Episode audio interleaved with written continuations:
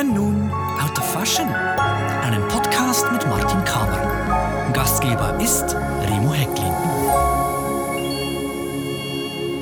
Ich begrüße Sie zu einer weiteren Folge des Podcasts Out of Fashion. Dieser Podcast beschäftigt sich mit historischen Kleidern und Accessoires in Zusammenhang mit der Sammeltätigkeit des Schweizers Martin Kamer. Wir befinden uns in seiner Bibliothek, in der Wohnung in Zug in der Schweiz. Martin, im Laufe deiner Karriere hast du an vielen Auktionen teilgenommen. Heute wirst du uns von einer Auktion in London berichten. Das war 1988. Was hast du damals erlebt? Das war eine sehr interessante äh, Auktion, denn ähm, viele Auktionen sind mit sehr präzisen Katalogen verschaffen. Und äh, dieses, diese Auktion hatte nicht sehr eine präzise Beschreibung von diesen Kleidern. Da hat es geheißen, drei schwarze Kleider, circa 1920, vier schwarze Kleider, äh, circa 1930 und das und, und, und. Das Ganze war äh, eine sehr interessante Geschichte. Es gab in London in den 20er Jahren und 30er Jahren eine Dame und die hat ein wie man das genannt hat, Exchange Shop gehabt. Also die hat von reichen Damen Haute Couture gekauft und sie dann weiterverkauft als, als Secondhand. Secondhand, ja. Und ähm, bei 1988 ist der Begriff von Vintage schon aufgekommen. Das war eigentlich relativ neu, aber viele junge Leute hatten Freude und kauften sich gerne Kleider aus den 20er und 30er Jahren. Und da war eine große, große Aufregung, denn das war enorm. Da hat es tausende von Stücken gehabt. Diese Dame äh, hat, hat, ein, hat, mit ihrem Mann ein Haus gekauft auf dem Land und ist aus London ausgezogen, hat ihre Kleider mitgenommen, hat sie eingepackt in so äh, in Wasch Waschkörbe. Und als sie dann äh, eine, ungefähr eine bis zwei Wochen später ist ihr Mann gestorben. Und da hat sie ihre Tätigkeit total niedergelegt. Und dann in 88 hat ihre Tochter diese Sachen gefunden in, in den Ställen und hat sie dann nach London in ein Auktionshaus gebracht. Weißt du noch, welches Auktionshaus ja, das war? das war Philips. Philips. Und das war, es ist sehr schwierig, ähm, hunderte von Kleidern anzugucken, besonders wenn sie viele schwarze Kleider sind. Man kommt nachher gar nicht mehr durch. Also die wurden ausgestellt vor Ort die bei wurden Philips aufgehängt, und die also aufgehängt. Man konnte sie äh, angucken, man ist durchgegangen. Und weil da ein, ein, ein großer Costume Club äh, Einladung hatte, zu, das zu, zu ähm, angucken, sind sehr viele Frauen gekommen und die waren sehr aufgeregt und haben einander immer die Zeichen, was ich gefunden habe, schau mal, und dann nicht mehr gewusst, wo sie in welches Lot das zurückkommen muss. Das war, also es war ein heilloses Durcheinander. Ein heilloses Durcheinander und das, das waren Tausende von Kleidern. Und eben sehr viele Schwarze. Es hat auch, auch ein paar andere ganz tolle Sachen mit Labels gehabt. Aber die Damen, die äh, reichen Damen in England sind nach Paris gegangen, haben sich in Paris mit Haute Couture eingedeckt und haben die Etiketten rausgeschnitten, damit sie, wenn sie am Zoll vorbeigingen, nicht den hohen Zoll für Haute aus Paris bezahlen mussten. Also musste man ein bisschen Detektiv spielen und schauen, ja, was ist das für ein Kleid? Das könnte von so und so sein, das könnte von so und so sein. Also ich habe ziemlich viel eingekauft, habe es dann aussortiert und war überzeugt, dass ich ein 1927, circa 1927 schwarzes Abendkleid, Cocktailkleid von äh, Chanel hatte, keine Etikette und noch zwei 30er Jahre auch Chanel und ein Kleid meiner bevorzugsten ähm, Haute Couture-Macherin, das Madeleine Vionnet. Aber wieder mal kein, kein Etikett. Aber ich war überzeugt. Ich konnte es natürlich nicht beweisen. Aber jetzt, äh, bevor wir zu diesem Beweis finden und Beweis suchen kommen, mhm. diese Kleider, du sagst, das waren mehrere hundert oder tausende Kleider. Ja. Wurden die einzeln versteigert? Nein, oder? das war dann ein, ein Lot zum Teil, mhm. fünf, fünf schwarze Kleider, sechs mhm. schwarze Kleider, zehn und so. Das war, mhm. ja. Und Drum wie lange hat diese Versteigerung gedauert?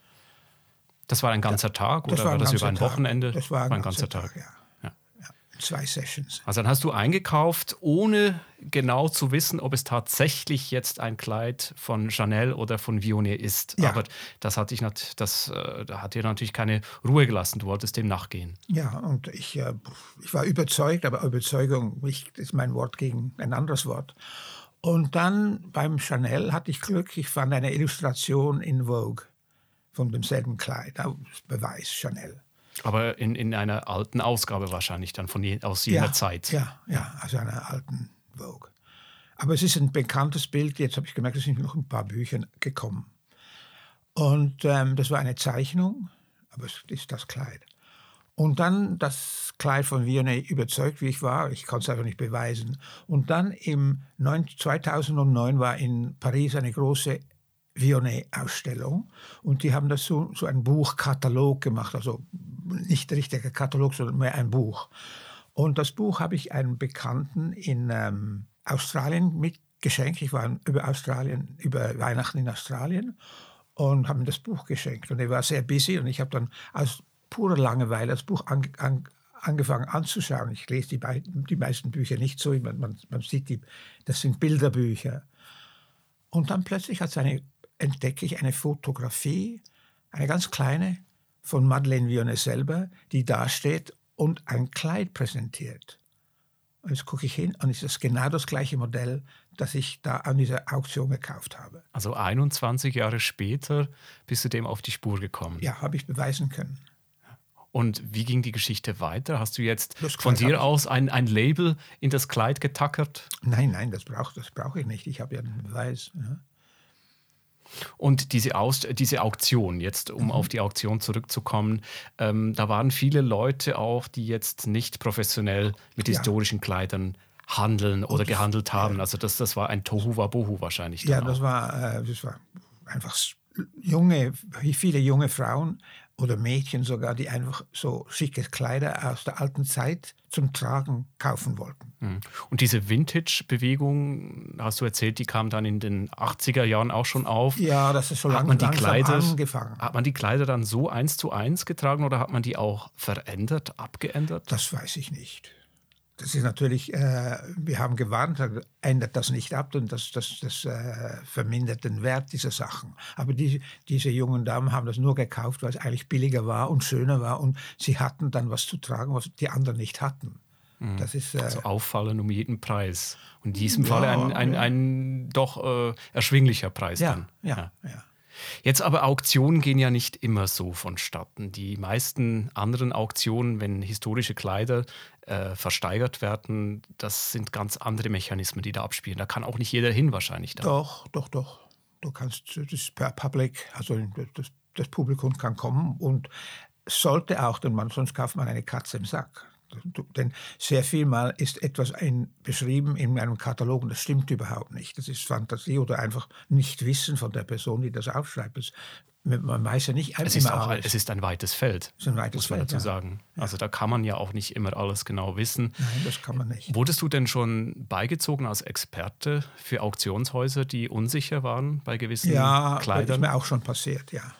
Das ist mir auch schon passiert, aber ich mache das, wenn ich, will mir ja nicht in den Fuß schießen. Ich, wenn ich was entdecke, will ich doch dem Haus nicht sagen, jetzt habe ich was entdeckt, was toll ist. Mhm, mh. Und diese Auktion ähm, 1988 war es, äh, da war sehr viel Fußvolk, wahrscheinlich mehr sehr, als sonst. Äh, mehr als sonst, ja. Auktionen. Ja. Wenn du jetzt von anderen Auktionen berichten äh, möchtest, ähm, sag mal, da kannst du auch vorher schon hingehen und dir die Dinge ansehen, die, die zu versteigenden Dinge. Aber wie viel Vorlaufzeit hat man da und äh, wie, äh, ja, wie, wie, wie, viel Zeit kann man sich auch nehmen, um das genau anzusehen? Die Vorbesichtigungen dauern meistens zwei Tage.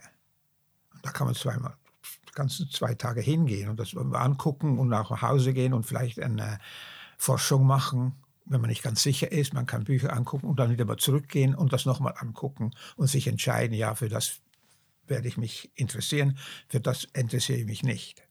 Jetzt bei dieser Auktion, da waren viele Kleider, die versteigert worden sind, die, die hatten eben kein Label. Man wusste nicht, wie man die zuordnen sollte.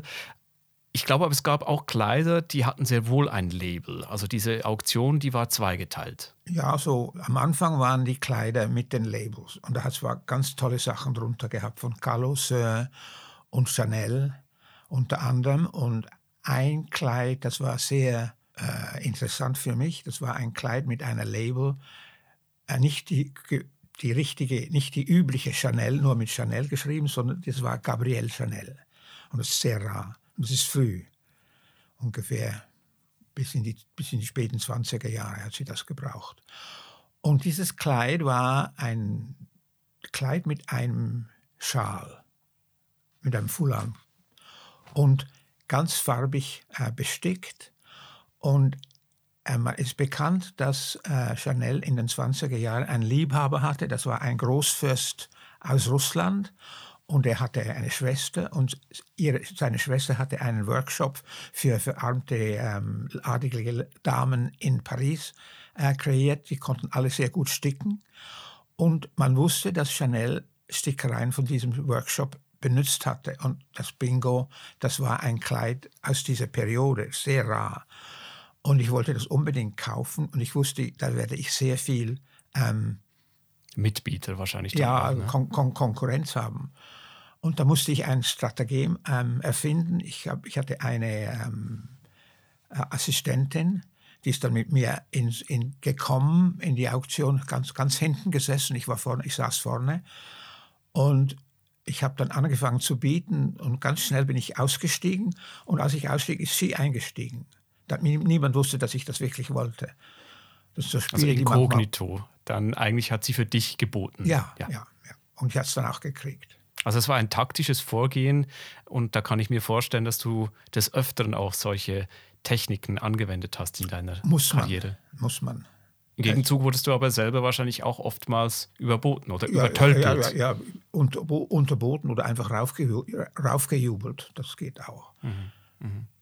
Und dieses Kleid von Chanel, äh, kannst du das beschreiben? Wie sieht das aus? Das ist ein braunes äh, Crepe-Kleid, also ein ganz schlichtes 19, 19, 1922 ungefähr. Und ähm, es ist eine tubulare Geschichte und es ist ganz bunt mit in braunem, brauner Seide mit grün, blau und rot gestickt, sowie eine russische äh, Volkmalerei oder Stickerei. Also inspiriert von, von, von, von diesen ja, die Formen Russen, und Mustern auch. Ja, ja. ja, Wo ist das Kleid heute? Im Metropolitan Museum in New York. Das heißt, du hast es äh, nach New York verkauft? Ja, ja. Und das, das, das Foulard ist so eine, eine russische Babuschka, ne, so ein Headscarf. Ganz das ist das Motiv auf, auf dem Foulard. Ja, ja, ja. ja. Lieber Martin, ich danke dir für dieses Gespräch. Das war eine weitere Folge des Podcasts Out of Fashion und ich danke Ihnen, liebe Zuhörerinnen und Zuhörer am anderen Ende der Leitung, für Ihr Interesse und für Ihre Aufmerksamkeit. Danke, danke. Auf Wiederhören.